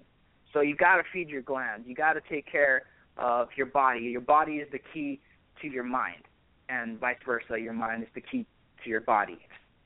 You you got to have both. It's it's a it's a balance between your body and, and your brain. So uh, we started my my friend Liz and I. We uh, she got you know she started doing ayahuasca uh, a few sessions before me, and uh, I I introduced her to the concept of superfoods, and I told her the whole story of what happened and, and everything. And so we started this little business called Vindicated Alchemy. Um, so and vindicatedalchemy.com. So there we we're we just started doing this. We're uh we're still uh, fixing the website and putting products on there. So not all our products are on there yet. Um, but basically, what we're doing is we're you know we're promoting Ayurvedic herbs. We're promoting uh, different types of algaes. We're promoting uh, different uh, different superfoods that we personally use and that have you know you can make smoothies with them. You can make super mineralized waters. Um, so we need to start um, making more videos uh, explaining how we do stuff. So we haven't we haven't done that yet, and and that way we I could share uh, the concepts and share what I do and how I I make my you know my elixirs, how I how I make my super waters, or how I like to prepare my smoothies, and what works best for me. That that'll be that'll be coming soon. But basically, the you know the concept of of replacing uh, meat with you know superfoods. Uh, that was a big shift for me, and it has helped me tremendously with my body. I stay super hydrated, and I don't just drink you know tap water, or I don't even touch uh, plastic bottle water. Like for me, I, I I use glass. I use glass mason jars. I use a I have this special filter that I have, uh, and I make super conductive mineralized waters. Uh, and different types, you know, like hibiscus water, blue green algae water, uh, lemon cayenne uh, waters, and so I'm sipping on those all throughout the day, um, and I'm getting, you know, again, fully mineralized, hydrated, and I'm getting a ton of chlorophyll every day, and then, and I still, I still eat, you know, normal food like I eat a lot of quinoa, I eat a lot of rice, and I eat a lot of different types of smoothies. So, I mean, I'm pretty satisfied and, and happy with uh, the transition, and and I was able to to to replace you know my my meat. Uh, I I do use a lot of uh, different types of vegetarian uh, protein shakes.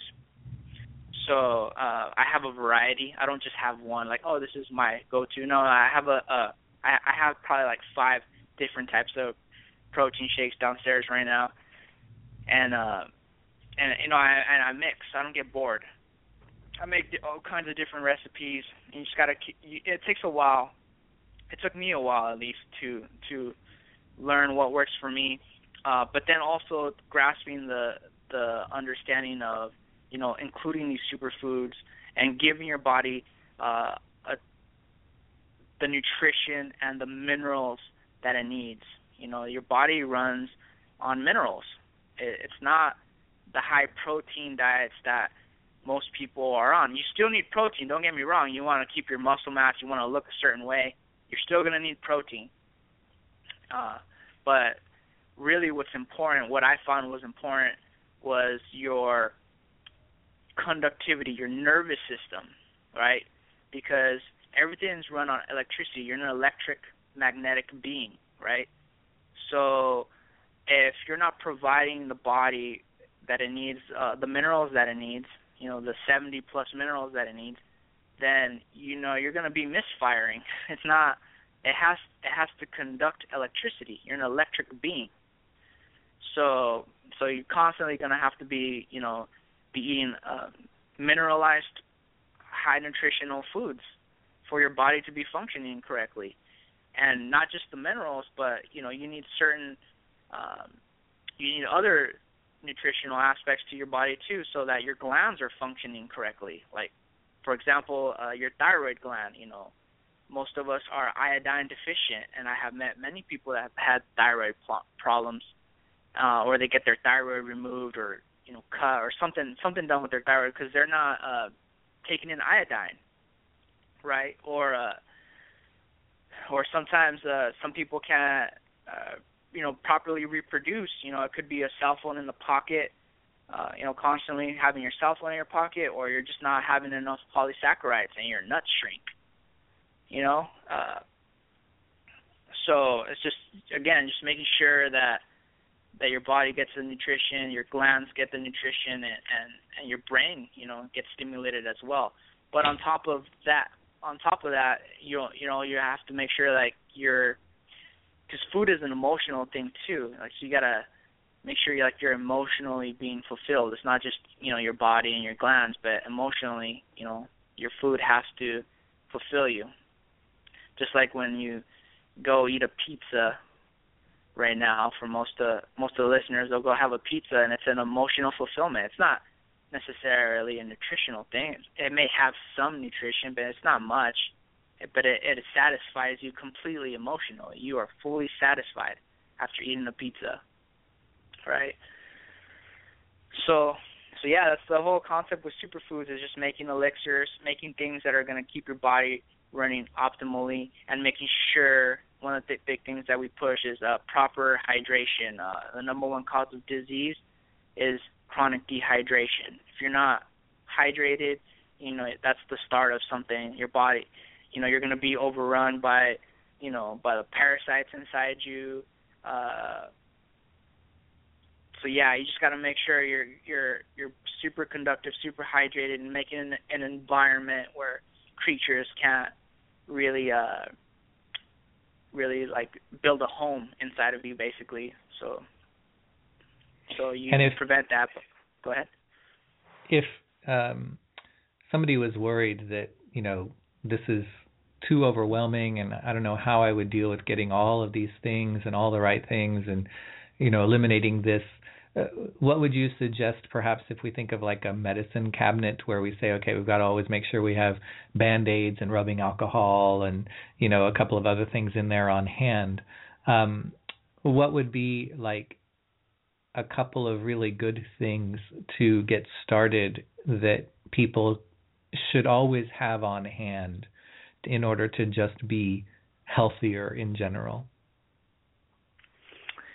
um let's see. Well, this is this for me. Um, it was a little bit overwhelming, but again, everything's slow. You just take take little steps, make you know little transitions for me, and um, so I started basically just with my water, like something simple that you can do right now is just make sure you're getting a proper hydration. Like it um doesn't matter if you buy something from my website or not. Just make sure you have a good water source. Okay, don't don't be fooled by this plastic water nonsense, plastic water bottle nonsense. Uh, don't drink from the tap. Tap water is not good. I don't care what they say. Uh, so make sure you have a good water source. I would start there. Just make sure you have a really, really good water source. Uh, something really simple you can do. Just a little tip. Um, you can get some Himalayan pink salt okay, that has 70 plus minerals. Uh, it's under it's underground. It's uh, harvested from you know from underneath the ground. Uh, hasn't been contaminated by the industrial revolution like the ocean, and so it comes in these big giant crystals. And uh, you can put you can get some of the some Himalayan salt. You can put it in a some kind of jar or in a little dropper, and mix it one part salt, two parts water, and give it about four hours, and then the salt will become the water, and the water will become the salt.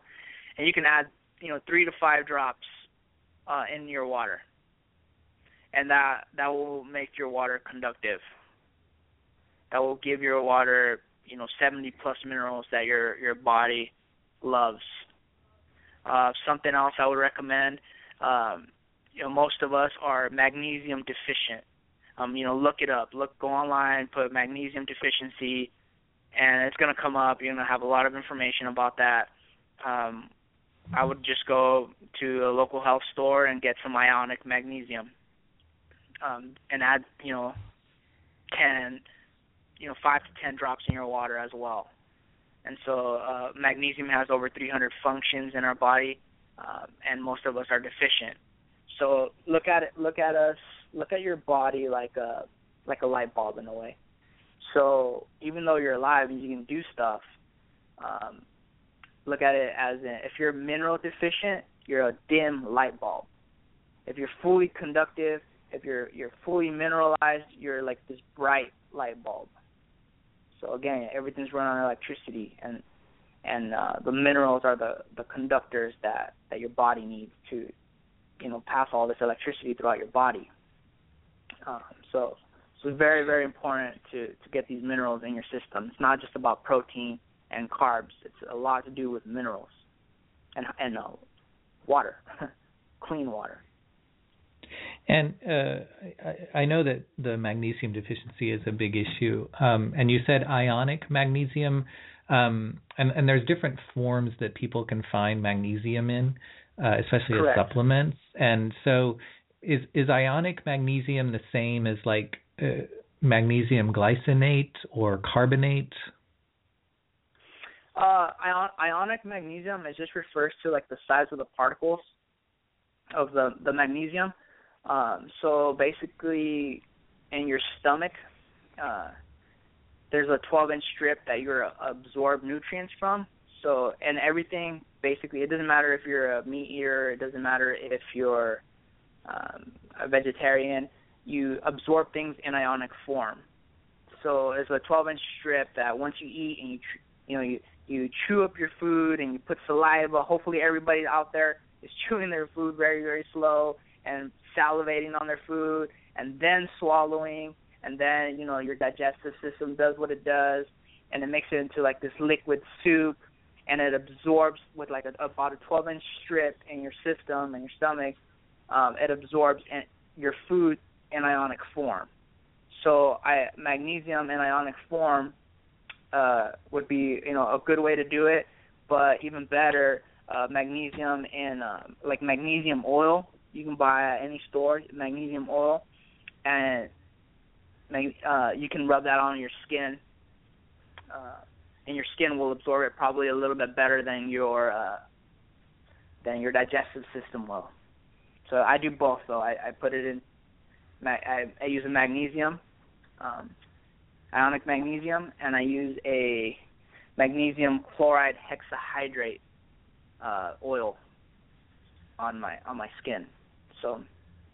And I I just thought I would mention for people that if you do go look for a magnesium supplement, you you want to avoid magnesium oxide because it's really not easily absorbed into the body, even though it's the most common form you may find it in in pharmacies mm-hmm. and things like that. So um, magnesium oxide and also things that have magnesium glutamate or aspartate. You know, those two you want to avoid. Um, good ones I think that are are uh, that people want to look out for uh, are things like magnesium glycinate, magnesium chloride, and magnesium carbonate. There's a couple of other types too, but in terms of just the general all-purpose forms, I think those three would be good. But I just wanted people right. to know that magnesium oxide and magnesium glutamate and aspartate you you want to avoid. So don't just be fooled by the name magnesium, but pay attention to what form the magnesium is in um, or where it's where they're getting the magnesium because that's also extremely important. Uh, right. And I just wanted to to mention again. So your website is vindicatedalchemy.com. Correct. And while everything isn't up there, there are things there now, so people can start to you know investigate a bit as to what it is that you offer, and they could also through there contact you um, if they had any questions or needed some suggestions on things that might be right for them. I'm assuming. Mm-hmm. Yeah, definitely, definitely. You can uh, you can contact me. Uh, my my email is uh, vasuperfoods at gmail dot com. If you have any questions, or you can just uh, email the the website. There, there'll be a, a email section there, and um, so yeah, shortly we will be definitely making more videos and uh, explaining more what we do. Uh, we have not yet done this, and um, and we will continue still uh, learning and growing. And so, you know, sometimes I, I, when I mentioned in my when when I mentioned to you is I'm still you know becoming aware. I'm still you know we're still waking up right now. This is the way we see things, or this is you know how we're doing things, uh, and but we're still maturing and we're still growing. So things may change, right? So so yes, Okay. please. Uh, thank you. Um, and to to finish each conversation every month, um, there's two things that I do. Uh, one is I'm going to ask you a question that a previous guest had posed, not knowing who it would be asked to, and then we will get your response to it. And then I'm going to ask you for a question that you will pose for a future guest. Sure. So the the question that was previously asked was from my guest Majd Barad, who was on a number of months ago. And his question is what is the next act of healing that you will give to someone? Man, oh, what is the next act of healing that I would give somebody? Um, I, I think that, that that's a that's a really good question, and I think that we I continuously do that in my journey. So, I'm continuously inviting people to join me on ayahuasca experiences. So, you know, in a way, for me, spreading this information, kind of coming out. This is my first, uh, you know, time speaking about something like this publicly. Um, so, so coming out and sharing my ayahuasca experience, uh, my superfoods, you know, this is all for your healing and you know life enhancement for me. And when I share my story, I feel like you know, in a way, I'm giving you information so that you can help heal yourself, to know thyself and heal thyself. So I, you know, I'm continuously um, trying to talk to people and bring them to ayahuasca experiences so that you know to help wake them up, to help to help them on their journey, right?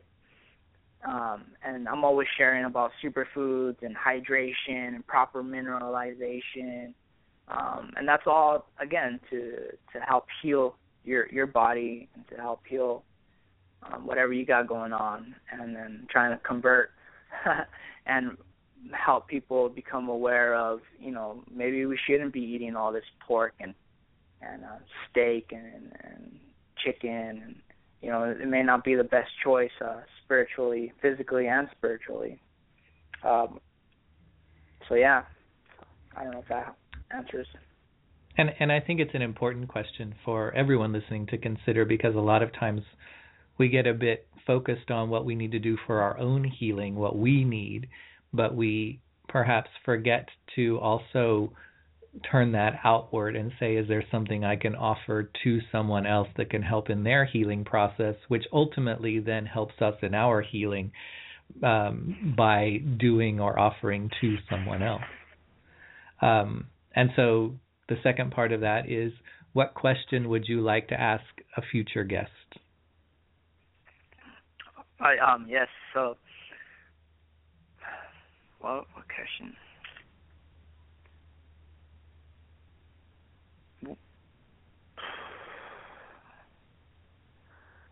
Let's see here. Um, that's a really good one. What what have you done today?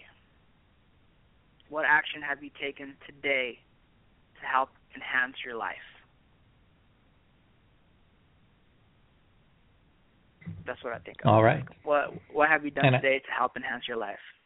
And I would encourage anyone listening to ask themselves that question too and see if they have a response or what that response is so that they can maybe just give themselves a bit of validation for either having done something or feel motivated to do something in this moment.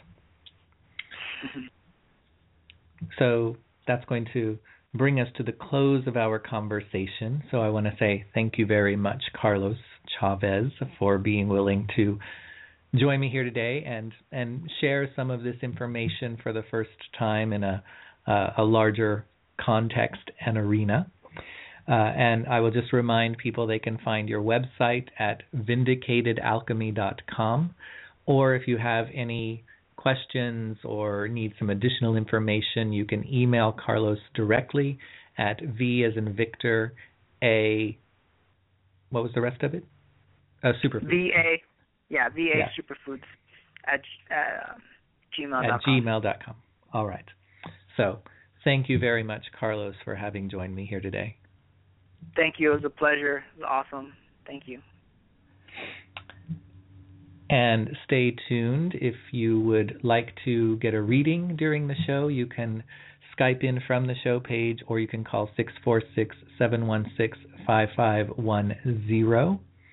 Uh, and I will be back momentarily with a, a quick little astrology update.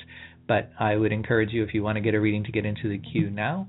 And we will be back right after this break.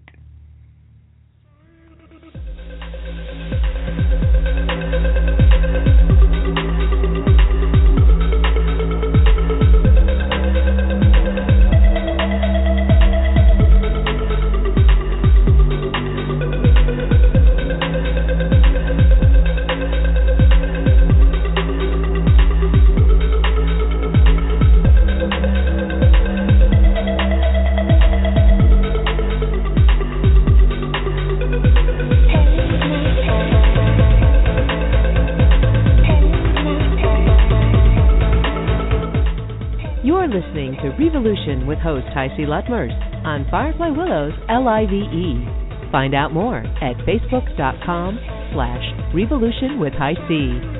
Enjoy the show.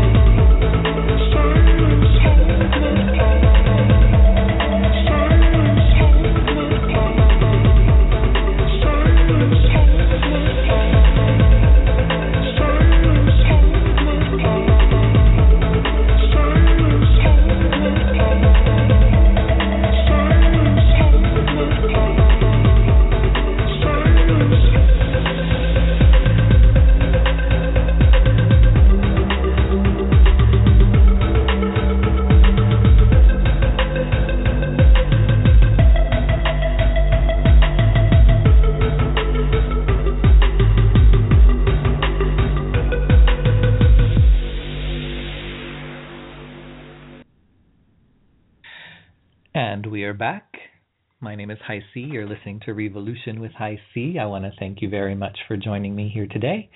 And uh, for the astrology update today, I just wanted to uh, give something um, uh, relatively brief but important.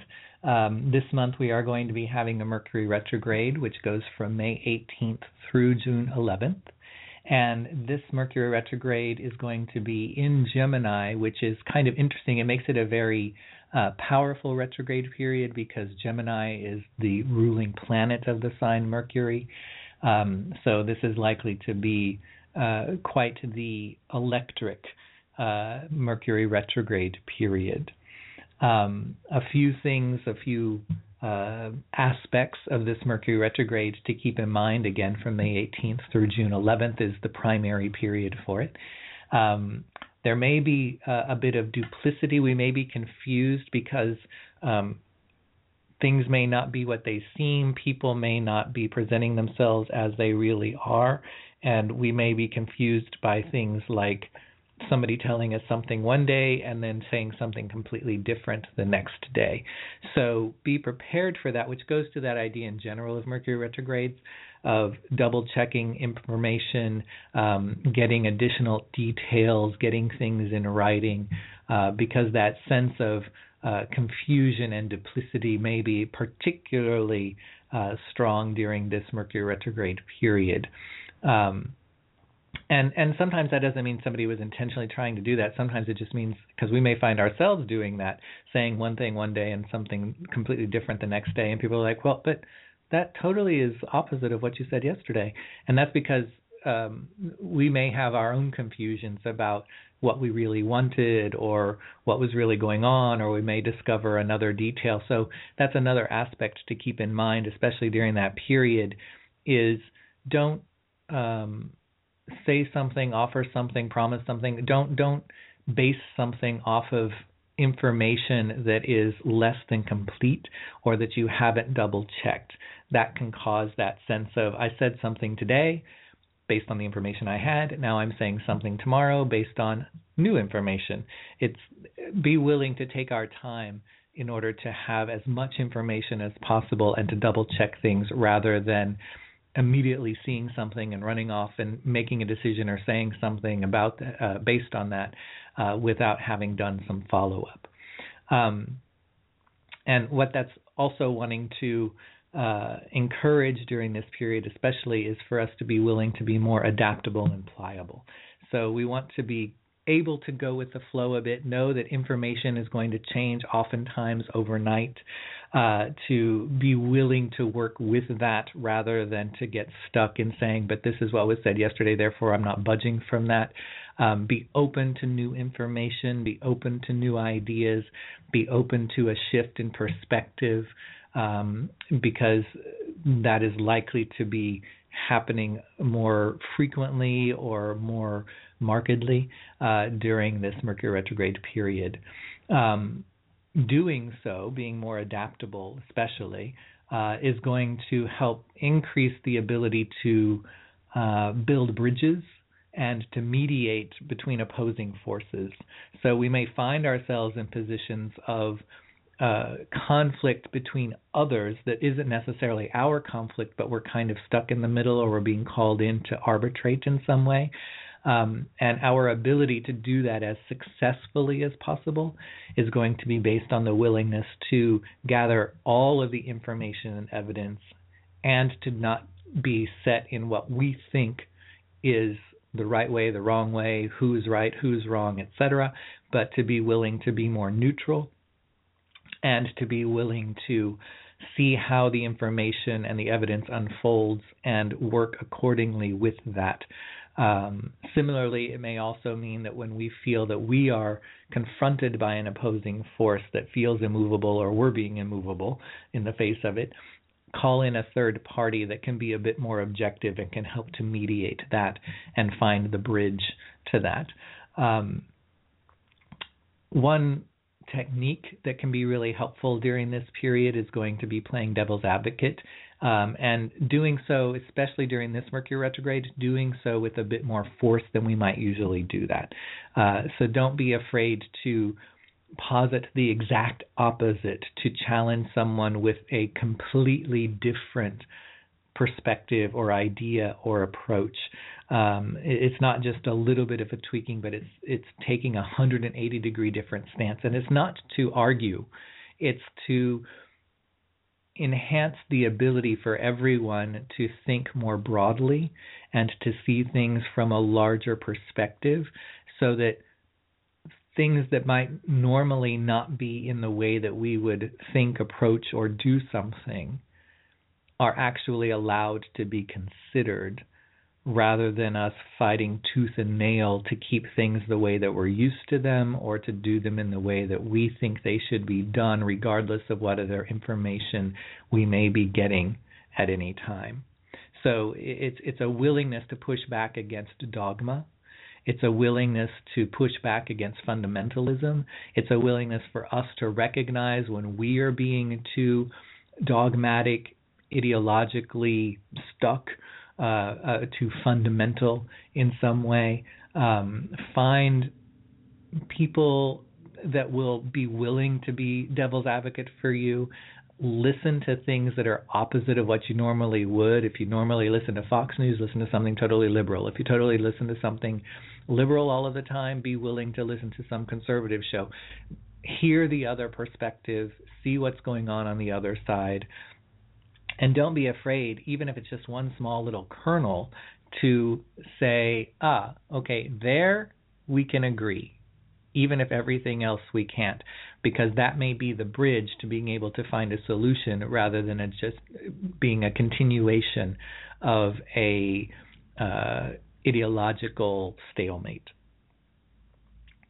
Um, now, uh, one of the big themes for this Mercury retrograde is going to be reclaiming, taking back the willingness of um, enlightening ourselves and receiving spirit directly. So it's this idea of not looking for a go between for us to receive our own spiritual connection, insights, and information, but instead to go directly to source and to find the ways and work with the ways, especially things that may have worked for us before that we have fallen away from, to to re-engage with those so that we are having that connection and, and engaging in that process on a personal level rather than thinking that we have to go through a go between of some sort.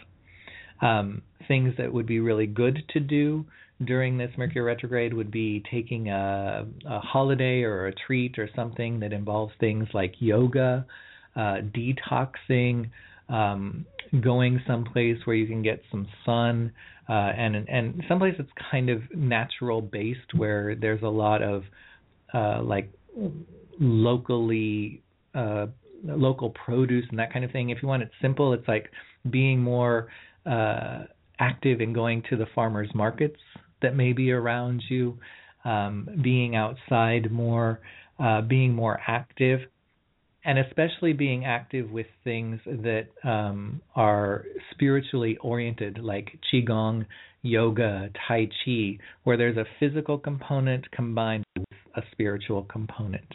And do be careful, there is a Neptune influence, and that can say that illness can come about if we don't allow time to use this uh, opportunity or period for awakening energy to its fullest potential. That can be physical illness because we're not living up to our potential. Can also be a sense of just feeling dis-ease, feeling out of sorts, sick and tired of being who we are or being where we're at or doing what we're doing because we're not willing to embrace and pursue our full potential, we are staying complacent and um, lazy. So, hopefully that helps. Again, May 18th through June 11th for Mercury retrograde. And if you'd like to get into the queue, call 646 716 5510, and we will be right back.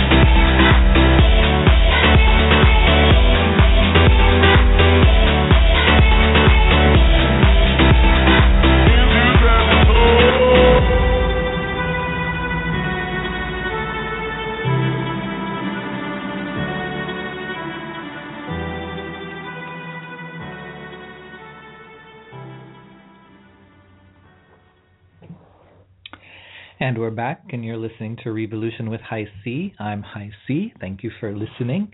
We're here every second Sunday of the month. And uh, today is uh, Mother's Day, actually, on the day that this is airing live. And there are uh, no callers in the queue for readings today, but perhaps that's because everyone is out celebrating their mothers. And so I just wanted to quickly leave us with this uh, message on I pulled a card for the best way to to navigate and take advantage of this Mercury retrograde period coming up starting on the 18th. And the card that came up is the reversed temperance card. Reversed just means that it came up upside down. And one thing that this card speaks to is extremes when it is reversed. So it, it does reiterate that this is likely to be a um, a period that things are happening or operating in more extreme ways than usual. Uh, we may also see, because of some other things that are going on astrologically, um, we may also see some extreme weather patterns uh, moving through. So do be prepared for that, depending on where you live, um, whether this is a, a rainy season or a tornado season or whatever. Um, things may be a bit more erratic and may also be a bit more extreme and severe uh, than they might normally be, or especially they might normally be at this time. Um, this can also indicate that on a emotional level, spiritual level, interpersonal level, things uh, people may be acting in a slightly more erratic, irrational, and extreme ways. They may be reacting to things the key is we want to make sure that we're watching when we tend to be doing that. We want to catch ourselves in our own uh, extreme reactions, and whether that means that we extreme pull away because we don't want to deal, or whether that means we are extreme in our combativeness or in our attempt to prove that we are right and get everybody to accept that we are right and go along with what we think no matter what anybody else is saying. Um, we do want to just watch that in ourselves, and because ultimately the temperance card wants us to come back to what's called the middle way. It wants us to find that that bridge point, that moderated balance point, um, where things can flow back and forth rather than just one way or another. So try to look for the middle path in something, find the bridge for things. In astrology, for example, when you have planets that are in opposition, which means opposite of each other, um, it's that there's a sense that if we can find the, the the middle point, we can see how those two can come together, work together, or be in harmony with each other, rather than being in opposite sides of each other. So that's what we're being asked to really be conscientious about during this Mercury retrograde period. Uh, again, from May 18th through June 11th, uh, is to to find that middle point where we can achieve a balance and a harmony of working together with, or at least coexisting with, rather than always being in conflict with or just assuming, well, we're polar opposites, therefore there is no meeting ground. There is nothing we could ever agree on. There is no way we could ever find to make this work in any way possible. So I'm going to keep working over on this side, and you just keep working on your side, and we'll get nothing done except frustrating ourselves and continuing to reinforce in ourselves that obviously we are right and you are wrong.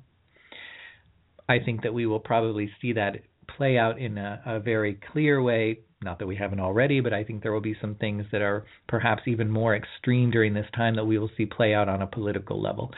So pay attention to that.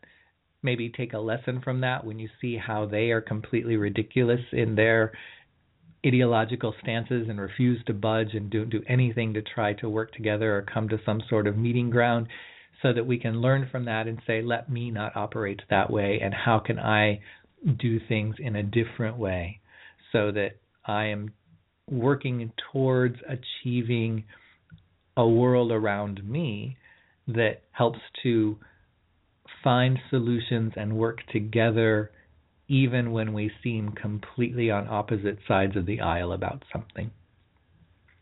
So, thank you for listening this month. My thanks to my guest, Carlos Chavez, and also once again to Linda Wiley for her Living Well segment, and my co hosts, John Carosella and Mildred Lynn McDonald, for our roundtable discussion. And I would invite you to uh, join me and also my co host Charlie Harrington for my other show, The Amethyst Oracle, which will be on Tuesday night at 8 o'clock. It's the second Tuesdays of each month. And I would invite you to join me here again next month uh, for another edition, another episode of uh, Revolution. Until then, be well and be safe and be moderate.